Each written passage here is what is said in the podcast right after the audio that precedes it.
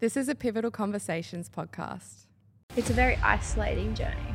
It's isolating at the top. I think that one of like the biggest lessons, and I think that a lot of entrepreneurs can agree with me on this, is just the whole hiring and employment and staffing is a forever lesson. My biggest piece of advice that I could ever give to someone is, emotionally, what's the toughest thing about owning a business? I don't know if I should sh- share this on the podcast. Live life golden. Yeah, we're golden. Baby girl, we're golden. They're about to see us shine, cause we're golden. They can't ever break us down, cause we're golden. They're about to see us glow, cause we're golden. Yeah, we're golden. Amal, welcome to the podcast. Thank you for having me. I'm so excited and so nervous, I'm not going to lie. We keep it pretty pretty chilled here. So it's, you know, it's funny, like I've had a few guests on and we've interviewed, you know, C E Os of, um, like we've had the C E O of Country Road on before. Wow. and, and, you know, larger companies. And it's funny, um, I feel like the bigger the company, the more nervous people get because there's, you know, there's a, a little bit more on the line. Um, but as I said, we're pretty chill with, with kind of how we have the conversation. Well, so. I feel special. You're inviting me up amongst like the C E O of Country Road and these impressive people. So feel very special right now. So thank you for having me. I'd love to start with the startup story. Yeah. So talking a little bit about the early days um, of the business and, and you know, um, I, I do know a little bit about the story and, um, you know, uh, have, have kind of read a fair bit into it as well, but would love to kind of hear how it all got started, you know, because obviously um, you were quite young as well and, yeah. and it would have been a bit of a whirlwind. That I'm still quite young, even though I'm turning thirty this year. So I feel like I'm young, but getting old. Um, so the business started about seven years ago now, but the business concept actually came about much longer than that. So, um, this story is very different to some other entrepreneur stories where people look for an idea and they're like, oh, I want to own my own business. So I'm going to find an idea and execute. Whereas this actually just like fell on my lap. There was a problem that I was solving for myself and realized that I needed to share this with the world. So I grew up overweight my entire childhood. Coming from a Lebanese background, food is at the core of everything we do. And like the food is delicious, but very high calorie because it's filled with oil. And so unfortunately that left me with just carrying a few more kilos than I should have in my early days. And when I was about sixteen years old, went to the G P, got a health check. And at that moment, I was faced with a very confronting situation. The G P had told me I was borderline diabetic. So I had to make a choice of either potentially taking medication for the rest of my life or making better lifestyle choices and eating habits and so on. So I went with the latter, and little did I know that it was going to change my life in more ways than one. And that's where my journey for my mind and body transformation began. Became super obsessed with anything to do with like weight loss and losing weight. Tried every fad diet you could think of, shake diets, paleo, keto, you name it, tried it all. The problem was that although that they were successful and I was losing weight, I was just rebounding immediately after. And so it was like not a sustainable approach. And so I was on this quest of, well, I want to be able to eat bread again. I want to have sandwiches. I want to enjoy food, but I also want to lose weight for good.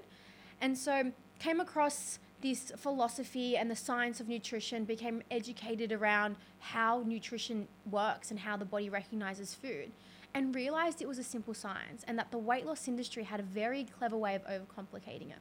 So just to put it simply, I'm not going to bore the listeners because they're probably like, we didn't sign in to listen to a one oh one on nutrition. We want to know yeah. about business. But essentially it's calories in versus calories out. Yes, macronutrients, protein, your macros and so on also matter. But if you want to lose weight, you need to be in a calorie deficit. And so I realized that the weight loss industry would just cut carbs, which meant they just cut your calories. And I was like, so why wouldn't you just enjoy the food that you love in a slight calorie deficit in moderation? Tested science to the limits, jumped on Instagram and was prepping for a fitness modeling show and made an oath and said, I'm going to lose ice. I'm going to lose ice cream. I'm going to lose. I'm going to eat ice cream every single night for sixteen weeks and get prepped for my show. And people were going wild. They were like, you're crazy. You're going to be obese. How could you promote something like this? This was in like two thousand fourteen, two thousand fifteen. sixteen weeks had passed, ate ice cream every single night and got down to nine percent body fat. And it was because, one, I was sticking to a very scientifically based nutrition plan, and two, I enjoyed the process. And what mattered most was not the results that I achieved after sixteen weeks. It was the fact that I maintained my weight loss ten years later. Mm-hmm. And that was the most powerful thing. And so it was during that moment, my business partner and I were like, the world needs to know about this. Like, how can you eat ice cream and lose weight? Like, we need to share this with the world. And so we were working at Google full-time at the time, and we were just facilitating a transformation service with a nutritionist on the side, just for friends and family. It was just like a, a passion project. And then one thing led to another. They were losing weight and eating pasta and pizza, and their friends were like, what are you doing? And then they were like, well, I'm doing this thing. And then the demand just grew, and we had to make a choice. It was, you know, keep working at Google and have this like stable income and great job for the best company in the world, or take the plunge and take this on full time with no idea on how to run a business. And so we did. And so that's how the business came about.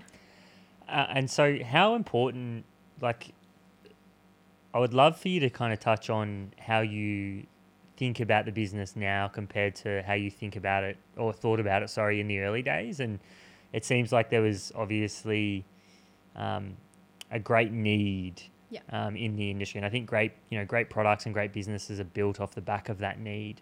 Um, and more importantly, when you can, uh, if we think about more of the marketing and the branding side, it's actually discussing something that has, you know, like nutrition, the science of, you know, losing weight and, you know, how you leverage nutrition to do that has been around for years and years and years and years. It's existed forever. Yeah. Was it the fact that you guys spoke about it differently? Was yeah. it the fact that you guys came at it from a different angle, or you met people where they where they were and yeah. and kind of spoke about it in a, in a, you know, with different messaging? Yeah. So we identified a problem in the market, and we had a very unique way and an easily easily digestible way of solving the problem, but sharing the message. And so back when we started, there were a lot of like experts in this field, people that have P H Ds that were talking about flexible dieting and the science behind it, but to the everyday normal person who's trying to lose weight, which is like most of the population, you just c- couldn't easily understand that. And so we're like, okay, well, why don't we make it easier for them? Why don't we just show them how and take the guesswork out? And so that's where the whole marketing and just messaging of the brand really played its importance, and what allowed us to stand out from everyone else, because we literally came to the market and said, hey guys, enjoy the food you love and lose weight. It's eighty percent whole food, twenty percent soul food, and you can do it in moderation and achieve lifelong results. And then everyone's like, huh, that's how you do it. But there's been people that have tried to share that message over and over again and just have overcomplicated it, where we found that problem and found a solution for our audience. And I think that what really helped was that we were our first two clients. So we were our target market, mm. and we knew exactly what they, they wanted. And that definitely helped with our marketing and our branding. What, what do you think, like, so if you look back in retrospect, and obviously there was a lot of things you guys did Um, right in the early days, like if you were starting a business again, how would you go about it? Like, that's what I really find interesting is, you know, obviously you have a great business mind, um, and you've been able to build this great business, but going back in time, um, what advice would you give yourself, um, or, you know, around, say, what are the two or three, you know, core things that you should focus on in the early days of starting a business? Yeah, I think that's a really good question. I think that having a routine very early on is super important, and I think we underestimate that. I have friends that are taking the plunge now, and they're going and starting their own thing, and it might just be like consulting or whatever it may, may be based on their skill set from their career. And they are diving into it, and they're like, oh, yesterday wasn't really a good day, I didn't really do much. And I remember those days, because you don't have the work ethic that you have now, like years into it, very early on. You actually need to train yourself. Like, there were days where I'd wake up and be like, what do I do now? What? Or like, you just like actually like don't even get as much done. And I look at my days now and I think six, seven years ago, if Amal was looking into the future and thought she doesn't even get a second to breathe, that's how back to back my days are.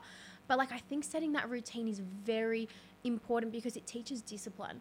Because as you like move into like becoming your own boss and doing your own thing, you're not accountable to anyone but yourself.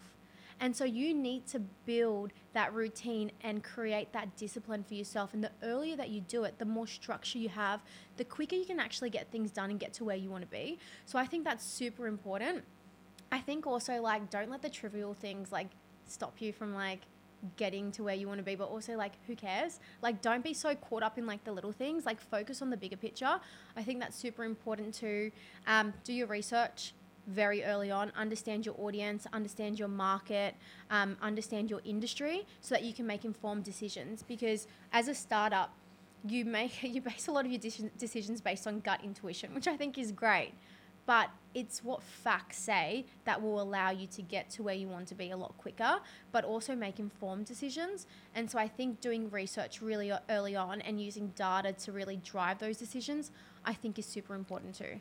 Are you able to elaborate on that last point? Um, yeah. I love what you said around structure and, more importantly, like capacity in a sense. Like, you know, in the early days, I can even think back to, like, my, you know, for myself is like, you think you're doing a lot of work, right? Is that why you were laughing? Yeah. I'm just like thinking back and going like, you know, you think you're doing a lot of work, but yeah.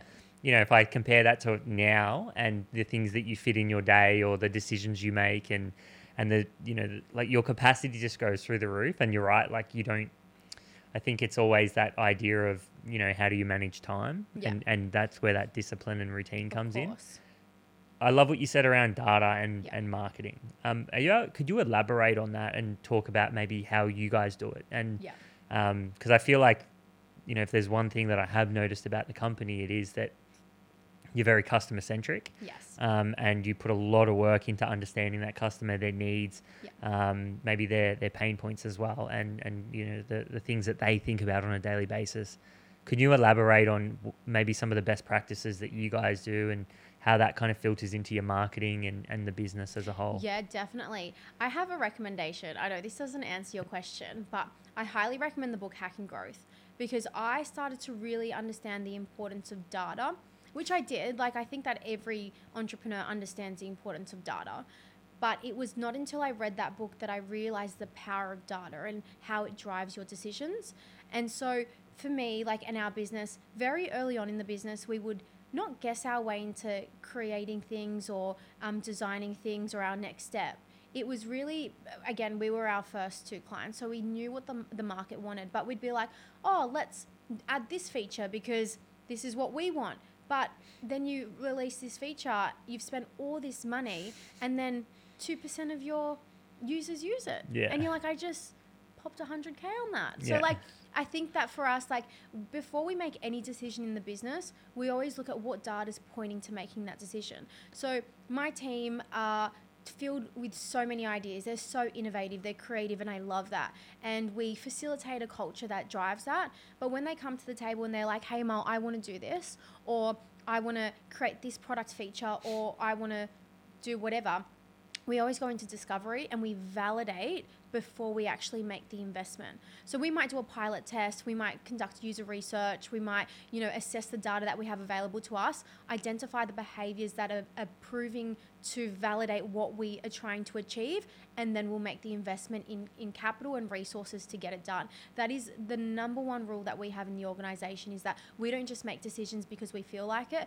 we make decisions because data is driving that decision for us. Yeah, that's that's a really good point. So can you, I, I'm trying to go a little bit deeper here, but I, I really love that, because I think if I look at not only myself in the early days, but even some of the conversations I have now, I think a lot of companies are actually data poor, mm. right? In the early days, like they, they maybe yeah. don't have these data points, or they're not placing importance on having a, you know, um, a system that can track that. So obviously I know that you guys are, you know, quite heavily invested in technology. Yeah. Um, but, you know, even if you're not in that kind of business, I think that's probably where it gets a little bit harder, yeah. you know. Um, but can you explain or give maybe an example of a feature that you guys have actually launched, um, or something that you've brought into the business or the technology that has been on the back of, um, you know, maybe some discovery, um, or even maybe some some that didn't work and you kind of had to, you know, shift your, your thoughts and, and kind of go in a different direction?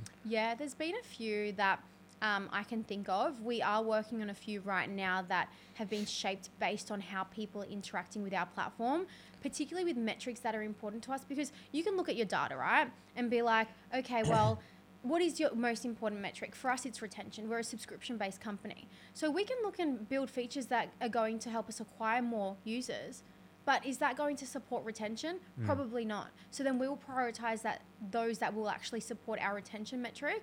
Um, one that we're focusing on right now is just bringing recipe, um, like browsing recipes to the forefront of our brand. So you look at socials and people are posting Equalution recipes everywhere. Our community is sharing our recipes. So it's like, how do we then bring that to the forefront of the product so they're interacting and sharing in the app mm. rather than outside the app?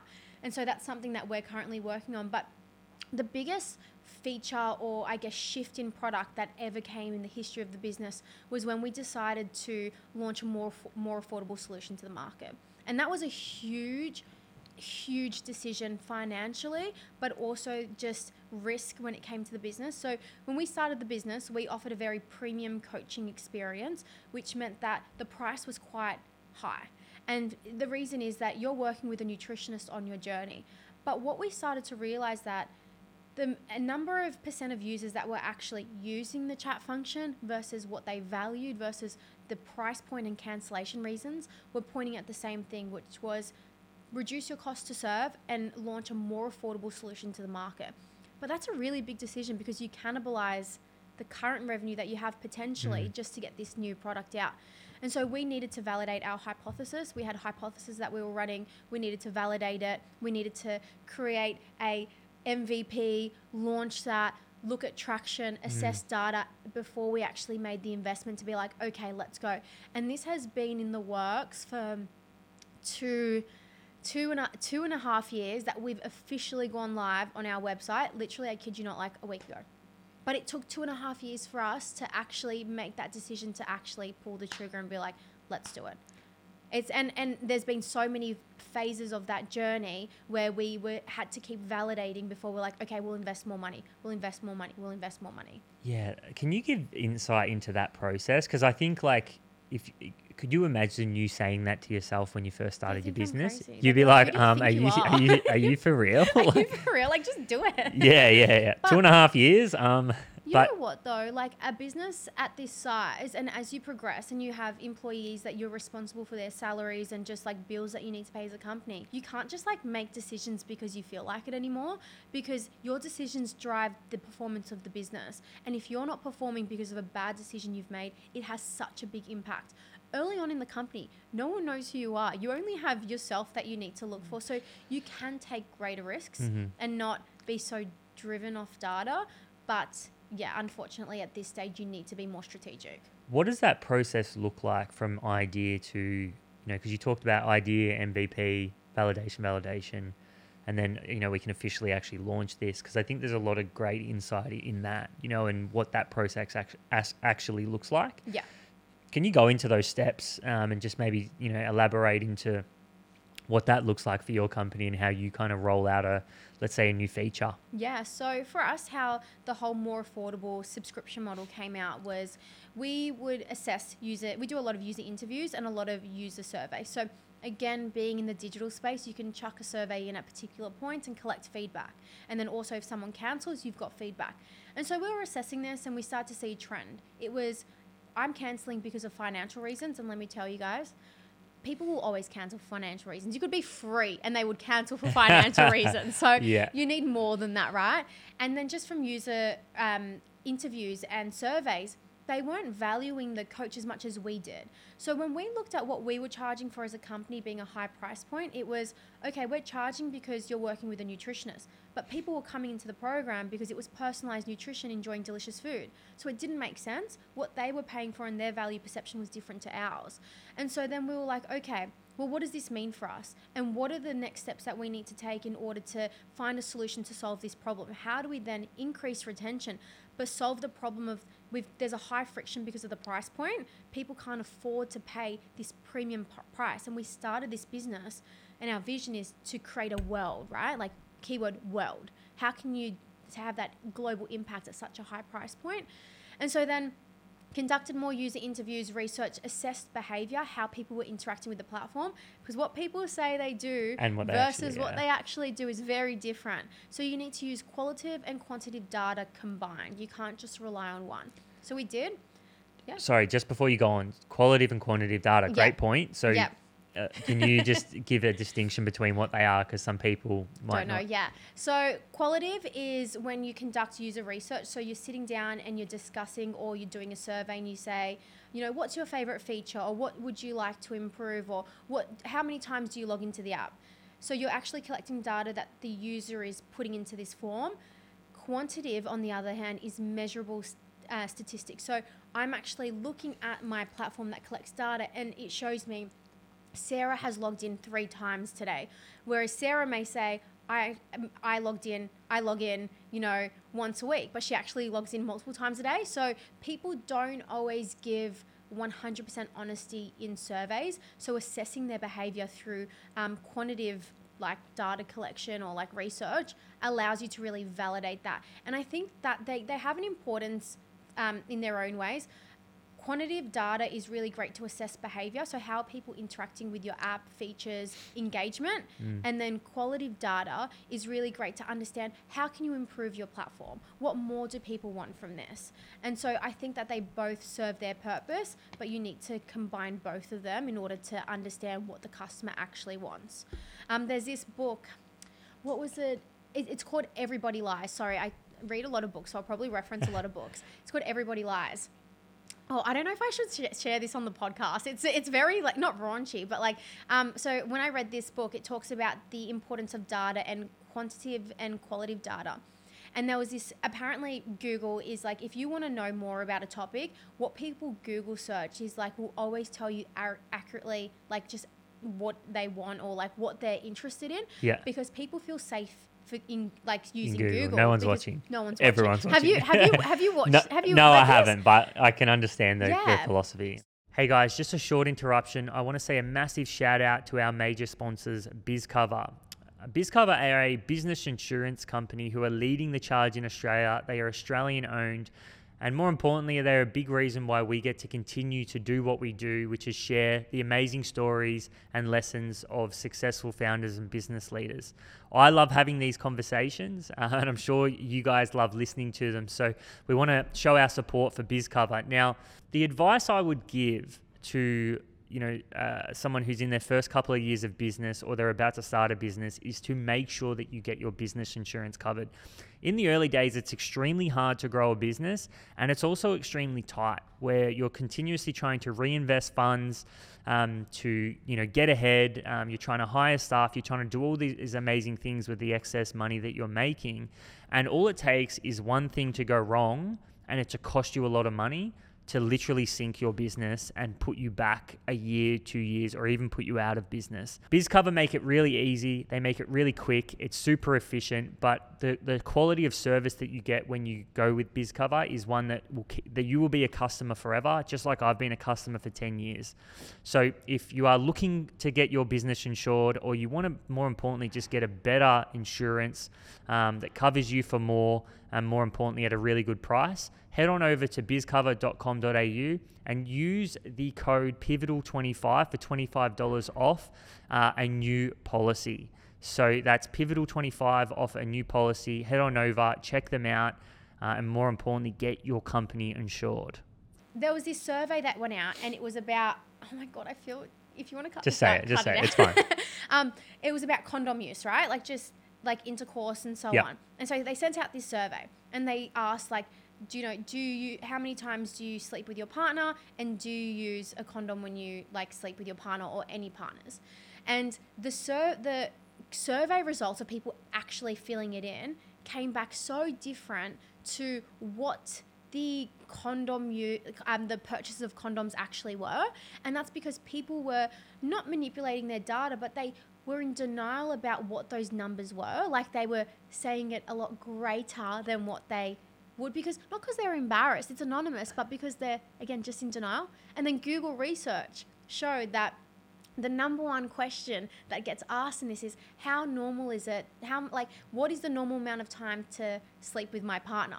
And so it was like, that just goes to show that you can't just always rely on qualitative research. Yeah, pe- people, you will, you will always answer something, and we're all guilty of it. We will always answer something for how we want to be perceived, exactly. and not necessarily for the truth. And that's exactly. where the quality versus quantitative data comes in. Like, exactly. everybody does it. Like, you know, you think about interviews, you think about, like, that's what sales really is. You know, when you're in a sales conversation, you are trying to create a perception um, yeah. of, you know, of something. And that's, that's natural. That's what yeah. humans do every single day. That's why we dress the way we do. That's why we exactly. do all these things. So that, I can totally get that. Um, I'm trying to think where we were before that. Where did we come from? The process. So we started to assess both. And then what we found was that the coaching element was not the most used feature, but it was at the forefront of our brand. And so then we were like, okay, what are some solutions that we can mm. put in place to solve this problem and increase the metrics that we're looking at and improve performance of the business? And so then one of the suggestions that came about was, well, why don't we actually remove the coaching element and have the automated journey and allow them to access our great platform and educate through technology, but just not have that coach there, which means that we can reduce the cost to serve. Mm-hmm. And so for us, we then had to conduct further user research. But people don't actually know what they want until they start interacting with the platform too. So we built an M V P version, and we just started to test um, on an audience that we knew wasn't going to cannibalize our premium. So all we did was put it at cancellation point, and we started to see what the conversion was from people that went to go cancel to drop to this more affordable solution. But then we also had to assess retention and engagement. What mm. did it actually mean being on this platform without a coach? What did it mean for results? What did it mean for engagement? We've built a highly engaged platform. We, on average, our users are spending eighteen and a half minutes per day on our platform. Wow. And we didn't want to jeopardize that. And we thought, if they don't have that accountability through the coach, could it, could it jeopardize that? And so we had metrics that we needed to assess before we were like, okay, let's actually spend more money into building this out. Validated that, then that was just a very M V P beta. Like, at some point I was like, should this even be live? Like, I, I'm like, is it broken? Like, yeah. are we, like, should this even be live? Like, some of my nutrition coaches, like, this is, this is questionable. I don't think it's working properly. And so, but um, that's why you put it. You um, do. You, you, that's the point that you need to get it out. If it's perfect, you've are far too, that you're way too far in the yeah. process. And I love what you said before around putting it, um, you know, at cancellation. Yeah. Like, the, a really great way to just test it. Yeah. Is, first of all, do people want this? Like, you know, would this would this be an option for someone to choose, um, yeah. you know, before trying to roll it out just as, say, another product? Imagine if we did, and we, like, all of our income, like, for the business, our revenue, we've got, like, other additional revenue streams, but majority it's our premium subscription. Imagine if we just went to market and be like, hey, guys, we've just got a more affordable. It's like we could risk cannibalizing, and as a bootstrapped company, you can't take those risks. And so we had to be so strategic in a rollout like this. Like, we've not yet officially launched, like launched. It's available on the website, but we've not gone to market and been like, hey guys, we've got now got a more affordable. Some people leave comments like on my Instagram and be like, hey, I can see that you've got like a, a more affordable solution. Thank you so much for doing this. I'm so excited to join up. Like, so people have like, cause we've got a lot of impressions on the website. They're coming across it naturally, but we needed to validate it before we actually launched it as part of our business model, but also make the investment into the resources to develop it. Yeah. Otherwise you risk it. And one thing, an example where it did go wrong, where I didn't use data to support decisions was um, a couple of years ago, we reskinned the app. We completely, we went from version one to version two, new branding, new features, water tracker, grocery list tracker, new look and feel. It's aesthetically, like, I'm not being biased, but our app is, looks amazing, and it's so simple to use. I think it's like one of the best looking apps on the market. And some people may not agree, but I think so. And we did this reskin, and we worked with one of the best U I U X companies in the world. And it cost us, I think the the reskin, the design was about two hundred K, right? Which is a lot of money for a startup. Yep. And we were like, yeah, with the reskin, we're going to see an uplift in acquisitions. Do you want to know how much the uplift in acquisition came from this reskin? Tell me. There was no correlation. At all. At all. Like, we cannot point at the reskin of our app resulting in an increase in acquisitions. And that was a gut instinct instinct decision. That was a two hundred thousand dollars two hundred K investment into the business with the assumption that it was going to see an uplift in acquisition. So that's the if, like two ends of the spectrum. Yeah, I think it's a great point because, and, and you know, obviously in real time, because you, I think it talks to the biases that you can have, right? Where you're like, no, no, this is a great idea and we're just going to push as hard as we can. And then you, you're in your own head, right? And you're kind of like, you know, not, um, you know, for yourself, you're kind of not, um, it's not that you're not thinking clearly, but you're just very, aggr- you know, aggressively going you're after this because you think attached. It's going to work. Yeah. You're emotionally attached to your business. Yeah. And one thing that I've learned is, is that you can love your business and be so passionate about it, because I am probably ten times more passionate about my business than I, that, than I was when I first started today. But I'm not emotionally attached to it in the sense that I'm not driving these decisions because I want it. We make decisions for the business for our target market, for our audience, for our community. So if someone comes to me and says tomorrow, which they would never do this, but like, hey, I'm going to go and make the app blue tomorrow. Our branding is going blue and we're doing this. I'll say, okay, why? Like, what? what is the justification to want to make this decision? And if they had valid reasoning as to why, and it was supporting whatever it may be, then I would be like, I might freaking hate it and be like, why are we doing this? And there are so many things that I hate that I think, why are we doing this? But it's not for me. I'm not building this for me. I'm building this for our community. Mm, I love that. What do you think? So you've been in business for a while now. What are your biggest lessons from, say, going from that startup to, you know, now a mature business, you know, where you are having to start to think about scaling, you know, and, yeah. and what that looks like and, and bigger team and, and so on? Like, what have been your biggest lessons from, you know, startup to, you know, that next phase in business, which is, you know, starting to, you know, um, turn into a mature company? Yeah, I think that one of like the biggest lessons, and I think that a lot of entrepreneurs can agree with me on this, is just the whole hiring and employment and staffing is a forever lesson, right? Like, you're forever learning with that. My biggest piece of advice that I could ever give to someone is hire slow, fire fast. Because having the wrong people on the bus, because you're hiring f- with no strategy, you're mm. like, I just need to fill this spot. I like, I'm just, we're so under resourced. We just need to get someone in, is far more detrimental than if you were just to just get the work done yourself and just pick up those extra hours or utilize the resources that you have. Because having the wrong person in your organization can have such a big impact. And I'm not talking like wrong as in like, you know, the skill set's not right. I mean culturally wrong. One thing that you can't do is teach values. And if someone's values don't align with your business, they will always feel like the odd one out. And it has, like, you can just feel it in the energy, particularly when you're a collaborative work, like, culture and work mm. environment. If someone is off and doesn't align with the brand or the business, it doesn't feel right and it affects everyone. So be strategic with hiring, do it slow, find the right people that align with your business values. You can upskill and train anyone. That's easy. But you can't teach values. And I think that's far more important. Um, another one that I, yeah. What do you look for in someone? So like, I, I find that's something that even me now is finding that's really important. Yeah. Like you mentioned it, like skills are important, but you know, you know, you can't, if you bring someone in who has the skill, but they're only fifty percent invested into where the company's going, yeah. you know, that you're better off having someone who's one hundred percent invested with seventy percent of the skills. Exactly, exactly. So what do you look for? Yeah, so I we have a, a process for employment, and I sit right at the end and I interview every person that walks through our doors, like that successfully we hire. I'm the last point of the process, and I have three questions.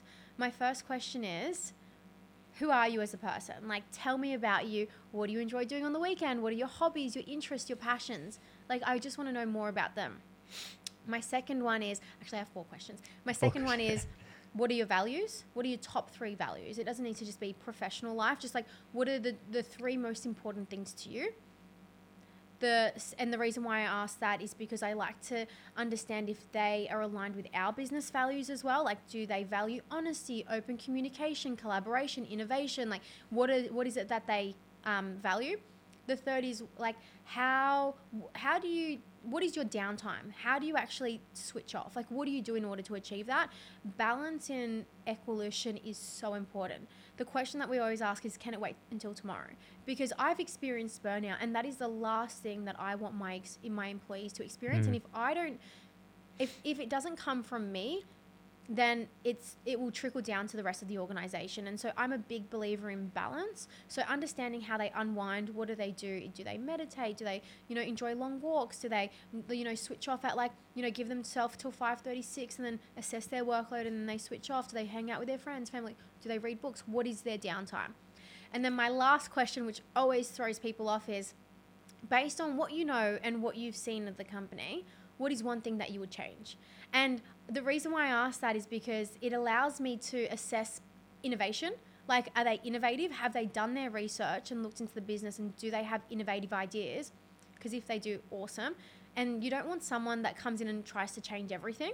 So you don't want someone to come in with nothing, but you don't want to be like, oh yeah, well, I think you should be a fitness app, but we're a nutrition app. So it's like you assess, do they actually love what you stand for, and can they bring innovative ideas to the table? So those are my four questions. Yeah, it's like the, I think they're the critical thinking questions, like, because yes. you know, they're not expecting you.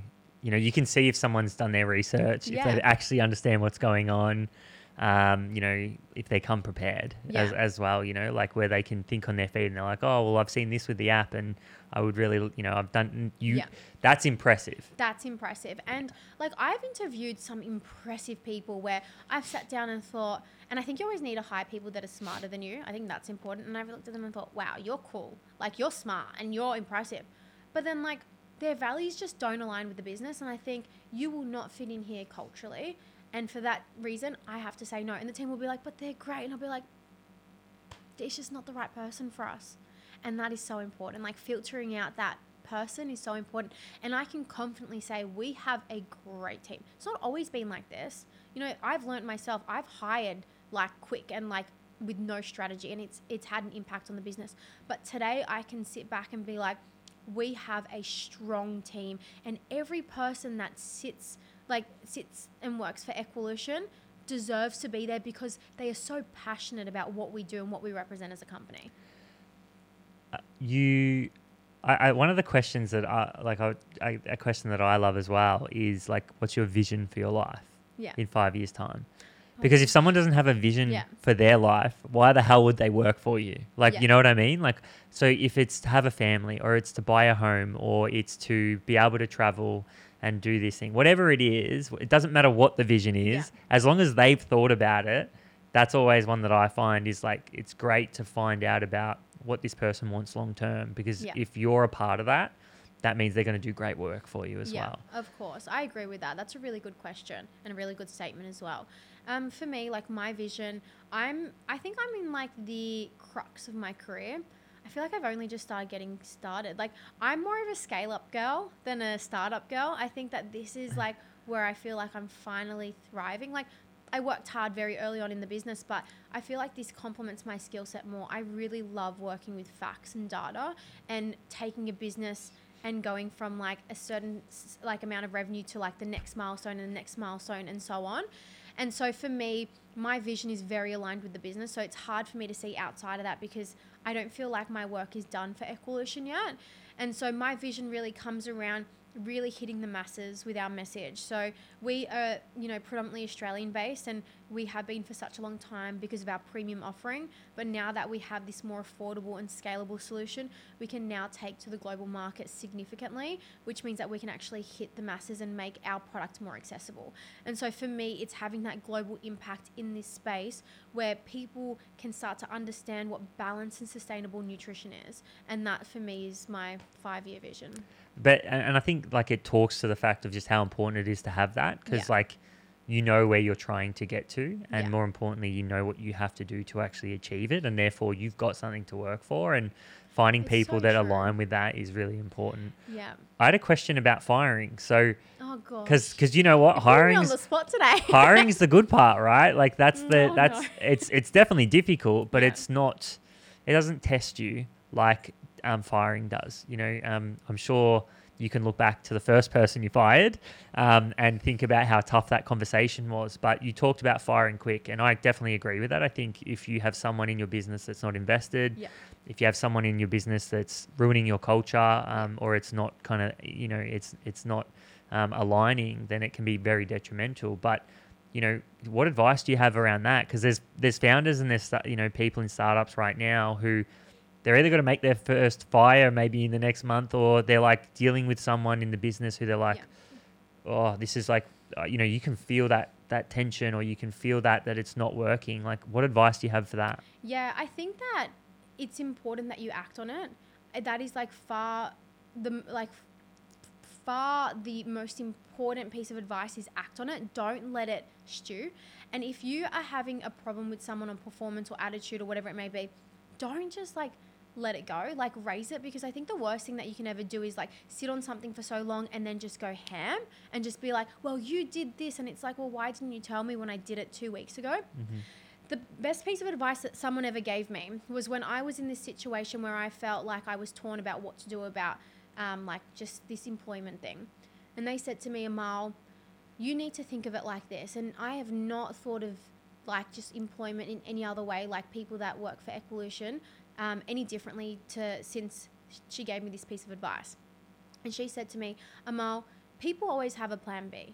You know, they so they um, apply for Equalution, they're hired, but if it doesn't work out at Equalution, they have a plan B, a plan C, a plan D. They might be unemployed for a couple of months, but they're going to find another job. And yeah, it sucks that they don't have employment for a couple of months, but they'll be okay. Mm. But whereas you, you don't have a plan B.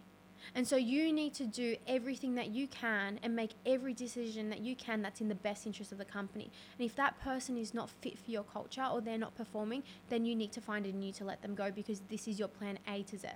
And when that was said to me, it hits so differently that when I have these conversations and people aren't performing or they're just like not a, a great uh, contributor to the company, whatever it may be, I look at them and I think, you're going to be okay after this, and I'll support you and I'll help you find another job, but this is my only plan and I need to do what I need to do in order to get there. And unfortunately, you need to have difficult um, conversations like those. That's so powerful. Oh, it's so powerful. Like, I think about it all the time. Like, you just, and as an entrepreneur, you need to keep reminding yourself that, that of that, because there are things that you don't want to do. Like, I don't want to fire people. It is like the worst thing ever. Yeah. And like, I have a head, head of H R now that does it. Um, Jen, shout out to you. You're probably going to listen to this. Thank you. And we don't fire a lot of people, to be fair, because our process to recruitment is so like specific All that right, yeah. we don't really get to that point anymore, which is really great. But um, it's yeah. a part of business, though. Like, it, it happens in every business. And it could be outside of employment, just making decisions that you just wouldn't necessarily want to, and yep. f- facing confronting situations. Just remind yourself, I don't have a plan B. Yes, you'll be fine. Like, people tell me all the time, well, if, you know, anything happened to Equalution, you'd be fine. But I don't want to have to think about a plan B. This mm. is my plan A to Z. I love it. You said you're a scale-up girl. Oh, no, these are more difficult questions. Uh, so um, what do you focus on? You know, like, like I think, what do you think, what, a better question, actually, what do you think stops people in their tracks? Like, it's obviously, you know, a difficult thing to go from a startup, which is just hustle and bustle, chaos, you know, managing the storm, um, finding product market fit, to then going, no, now it's about, you know, a different set um, of principles and, and um, you know, uh, uh, different themes that are going to help us go to that next level in business. Yeah. What do you think stops people in their tracks? Why do you think that jump is so hard? Yeah, I think there's three, no, four, four things. The first one is always remaining relevant and competitive. So your your unique value proposition is going to change all the time. So you need to always be thinking one step ahead. You might be cool because you do fun recipes, but then there are ten other people that pop up two weeks later, they're doing fun recipes. So you need to be moving quite quick. You need to be agile, and you need to be always thinking about what allows you to stay competitive in this market. There are always going to be competitors, but you need to be able to always be the one that has that little bit more all the no time. No one can copy you if you're no. always innovating. Yeah, yeah, and your competitive advantage will always change. So always evolving that. The next one is, I think that, like, not backing yourself. And an example that, like, I can give is literally, lo- like, last night or the night before, That was this metric that I like was I need to hit for the business. I love how much of a numbers person you are. There's this metric and they're like, you need to hit it. And I was like, I don't know if I can hit it. And I was speaking to my advisor and she's like, snap out of it. She's like, you're going to hit it and you're going to do it so well. And I, like, my doubt at one point, I was just going to be like, I can't do it, guys. Like, I'm, we're going to have to, like, think of another solution because I can't do it. So, like, you need to just back yourself because as you progress in this journey, you will always feel like an imposter. You'll be like, but, like, how am I going to do it? And, like, you won't know all the answers all the time, and that's okay. It never goes away. Yeah, like, it literally like, never goes away. It never goes away. It doesn't matter if you're making a million dollars or a hundred million dollars. You will always still feel like an imposter. And so that little voice inside your head you need to tell to shut up and be like, I can do it, and I'm going to do everything that I possibly can to get it done. And if I don't, that's okay because there's a lesson on the back of it. So that, um, my third one is, oh, sh- crap, I forgot. So first one was competitive advantage. Second was backing yourself. Third, I think, is like funding. I think that sometimes funding mm. can get in the way of actually progressing or taking the business to the next step. A lot of founders underestimate how much you actually need to invest in your company to see that growth and that acceleration. Organic marketing is only going to get you so far. And I think it's really great very early on when you don't have much funding to turn over your first, you know, million dollars or whatever it may be can probably be done without investing heavily into marketing or product or, or whatever it may be, depending on your industry.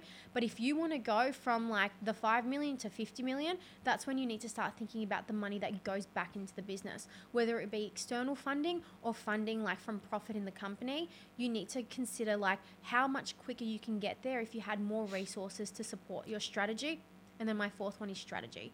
That is the f- fundamental in this entire like process is that you need to be sure about what you want to do. Like you need to have a strategy that says, this is who we are and this is what we we want to achieve and this is how we're going to get there. And then if things come your way, which plenty of opportunities will come and plenty of distractions, but if that doesn't align with your strategy or won't allow you to reach the performance metric that you're measuring, you need to say no and you need to keep focused. Mm. So strategy is very important. They are all seriously important. I love, uh, you know, I, I think the interesting one for me out of that is the funding side because yeah. I think that scares a lot of people. Yeah. You know, like um, no one really, like there's not many people that get into business thinking that eventually one day they're going to get funded and they're going to raise money. And yeah. um But it, it is a very interesting conversation when it comes about because you're right. Like sometimes um, when the business gets bigger, like cash flow can be a problem. Oh, yeah. Right? And, and you know, be able to self-fund those investments. You know, you, you said it, but it, the investments you have to make only get bigger as the company gets bigger. Uh, yeah. And um, yeah, I just found that really interesting. And I yeah. think I, I love that you said that because I think – we want to plant that seed into more founders' heads. And I think that the best way to look at it is, do I want to have a bigger piece of a smaller pie or a, sm- a, a, a smaller piece of a bigger pie, right? And so it may mean that you need to bring on investors or people to fund the, the growth capital in your business. But don't be afraid to do that because sometimes without those people, you can't actually get to where you want to be. So you might always be sitting at a five million dollars company.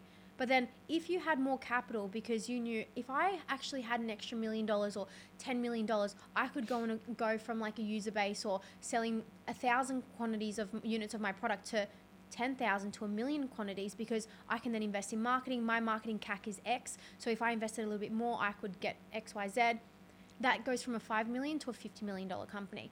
And if you owned, you know, half of a fifty million dollars company versus one hundred percent of a five million dollars company, it's the same with partners, you know, like in service-based businesses, which is the yeah. world I come from, which is a little yeah. bit different, but it's the same thing. Like bringing in, you know, like uh, I, I, I think the rule is is like ten percent of your revenue, sorry, ninety percent of your revenue will get generated by ten percent of your people. Yeah. And it's the same thing. Like you need to get those real winners on your side, and yeah. sometimes that means giving away a little bit of equity. Um, exactly. And so on, but similar yeah. principle. And there's other like there's other ways to get funding. There's like non-diluted options where like, you know, you can get funding for no security, like it might be security on your shares and so on. But there are so many options in the market now. But I just think that if you want to see significant growth, at some point you need to invest in your company, mm. whether that be marketing, products, whatever it may be, to actually start hitting those masses. And it's great if you have a highly profitable company that can fund that, but don't be afraid to put your own money behind it too. one hundred percent. You have to. And I think that's the, that's you're in the game of business. So yeah. you got to, you got to be willing to kind of really play at that level. Yeah. We're going to finish off with quick fire. Wow, that was quick. Yeah, well, we we it actually is been a little bit longer than what you would think, I reckon. It goes quick though.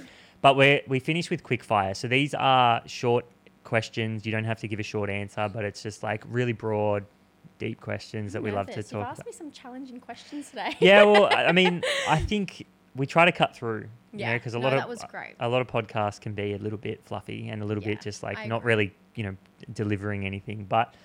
The first question I would have is, emotionally, what's the toughest thing about owning a business? It's a very isolating journey. It's isolating at the top. And I think that, you know, as a founder of a company and even as a C E O of a company, you have the responsibility of your employees and your bills. And so mm. when the day ends and everyone clocks off and they go home to their family, they don't care because they're going to get paid. But you are responsible for every dollar that goes into that business and out of that business. And so when you're crying at night because you're stressed out of your brain because you might be underperforming or this may have happened and a spanner was thrown, whatever it may be, no one else is crying with you. You're the only one that's crying. And so it can get really isolating.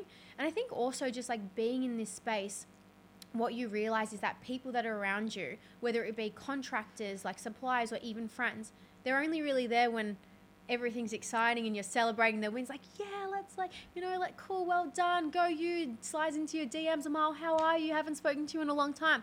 But then when you're not performing very well or shit's hit the fan, which shit hits the fan daily, yeah. and you talk about it, everyone's gone missing. Mm. So it can be a very isolating journey. And so I think that it's important that you surround yourself with like-minded people. I am so lucky to have the friends that I have. Like my friends are some impressive entrepreneurs, even people that aren't entrepreneurs, but just like bring so much value into my life that I know that whatever my problem is, I can just give them a call and be like, hey, I'm feeling shit. This has happened. Can I just talk about it? And they will always be there. So yes, it can get really isolating. It's so true. I was having that conversation with someone.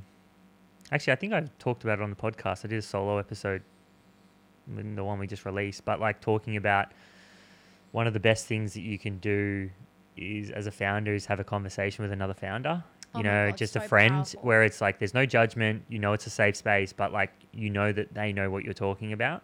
Because yeah. like you said, it's very isolating. And so if you're talking to trying to talk about these problems and the person doesn't understand, you're kind of like, it's not their fault, but it's just like you don't get any closure from it or you yeah. can't you don't can't really get anything off your chest. And you, you also question their advice. You're like, but how credible is that? Like you've not experienced this. So like, do I take your advice? Yeah, or yeah. Whereas someone that's been, you know, on this same path, I've got a friend, she started, she's the founder of a billion dollar company. So it's a unicorn.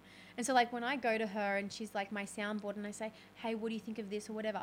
Immediately as she says whatever she says, I'm like, I know that what you say is credible because you've experienced this before. Yeah. And she'll always... It's wisdom, tie, right? Yeah, wisdom. And she'll tie it back to an event that actually happened. In, like she'll story tell. And I'm like, shit, that's what I'm going through right now. Like mm. you're right. So yeah, the credibility behind founders, it just, yeah, it, it makes it easier too. I love it. What's one piece of advice for your younger self?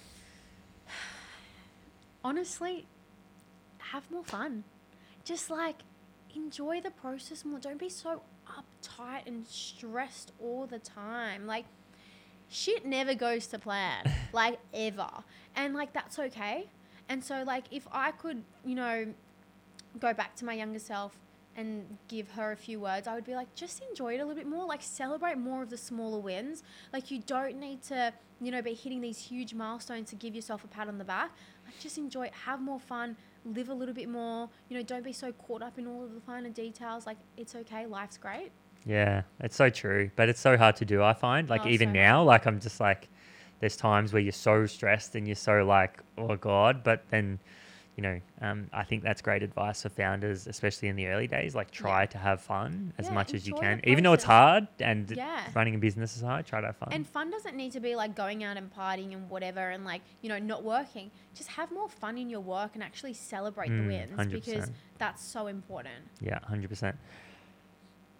What advice would you, this could be the same answer, but if not, that's fine. What advice would you give to someone who's just starting out in business? I think that I look. I, I think I answered that in one of my questions of like, what would you do if like you were starting your business again? I think that one, do your research, so fundamental. Two, back yourself. Like you are, like I said, always going to feel like an imposter, and you're going to doubt yourself. But you need to have confidence in your capabilities and your skill set to get it done, and just have confidence that you'll do whatever it takes to get it done as well. So back yourself, and also, what we just touched on, surround yourself with like-minded people. It's very isolating, and you only know what you learn, but if you only know what you know, and you will always learn from people that have been on this journey as well, but also like resources and material and whatever. But yeah, surround yourself with like-minded individuals as well. I love it. What is the most important trait that a founder must have for success, and why? I'm not going to give you a typical answer where it's like leadership or good managerial skills or communication. I'm going to say resilience. And that's because as an entrepreneur, like I said, shit always goes down, right? And you need to be able to bounce back when things don't go your way, when there are challenges. And there are probably double the amount of lows than highs in a journey like this, and you need to have that resilience to overcome them and keep going. Mm. If you don't, you won't last very long in this journey. So mm. I think resilience is the number one trait of entrepreneurs. It's the truth.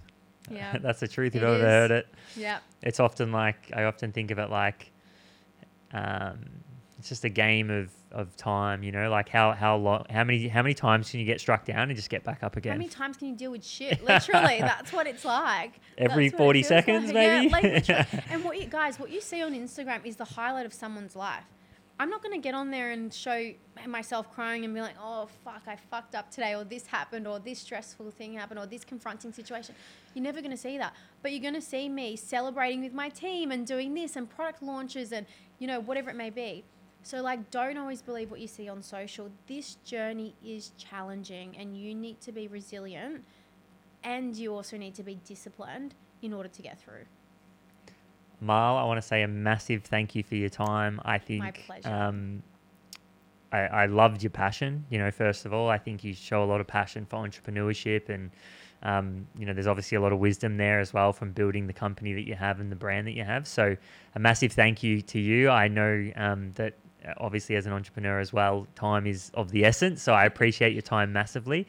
Where can people find you, um, whether that's on Instagram? And if they don't know ab- about um, the business as well, we'll, we'll we'll get that in there too. Yeah, well, firstly, thank you for having me. I thoroughly enjoyed this podcast, and I hope people got value out of this as well. Um, for myself, I'm on Instagram, TikTok, LinkedIn, everywhere. Digital company, need to be everywhere. If yeah, it was yeah. up to me, I wouldn't have a social presence, but here we are. Um, Amal dot Wakim, so just like my name, you can find me anywhere. Um, and then the business is just Equalution, so we're a health tech company in the nutrition space, um, huge social presence. So you search Equalution, which is like equal and then ocean, like E Q U A L U T I O N, um, and you'll find us everywhere, so uh, across all social platforms. I love it. Johnny Boy, thanks for putting this together, and to our um, lovely community. Um, we're well and truly into two thousand twenty-three now, but thank you for all the support. Um, I hope you enjoy the episode, and we'll see you next week.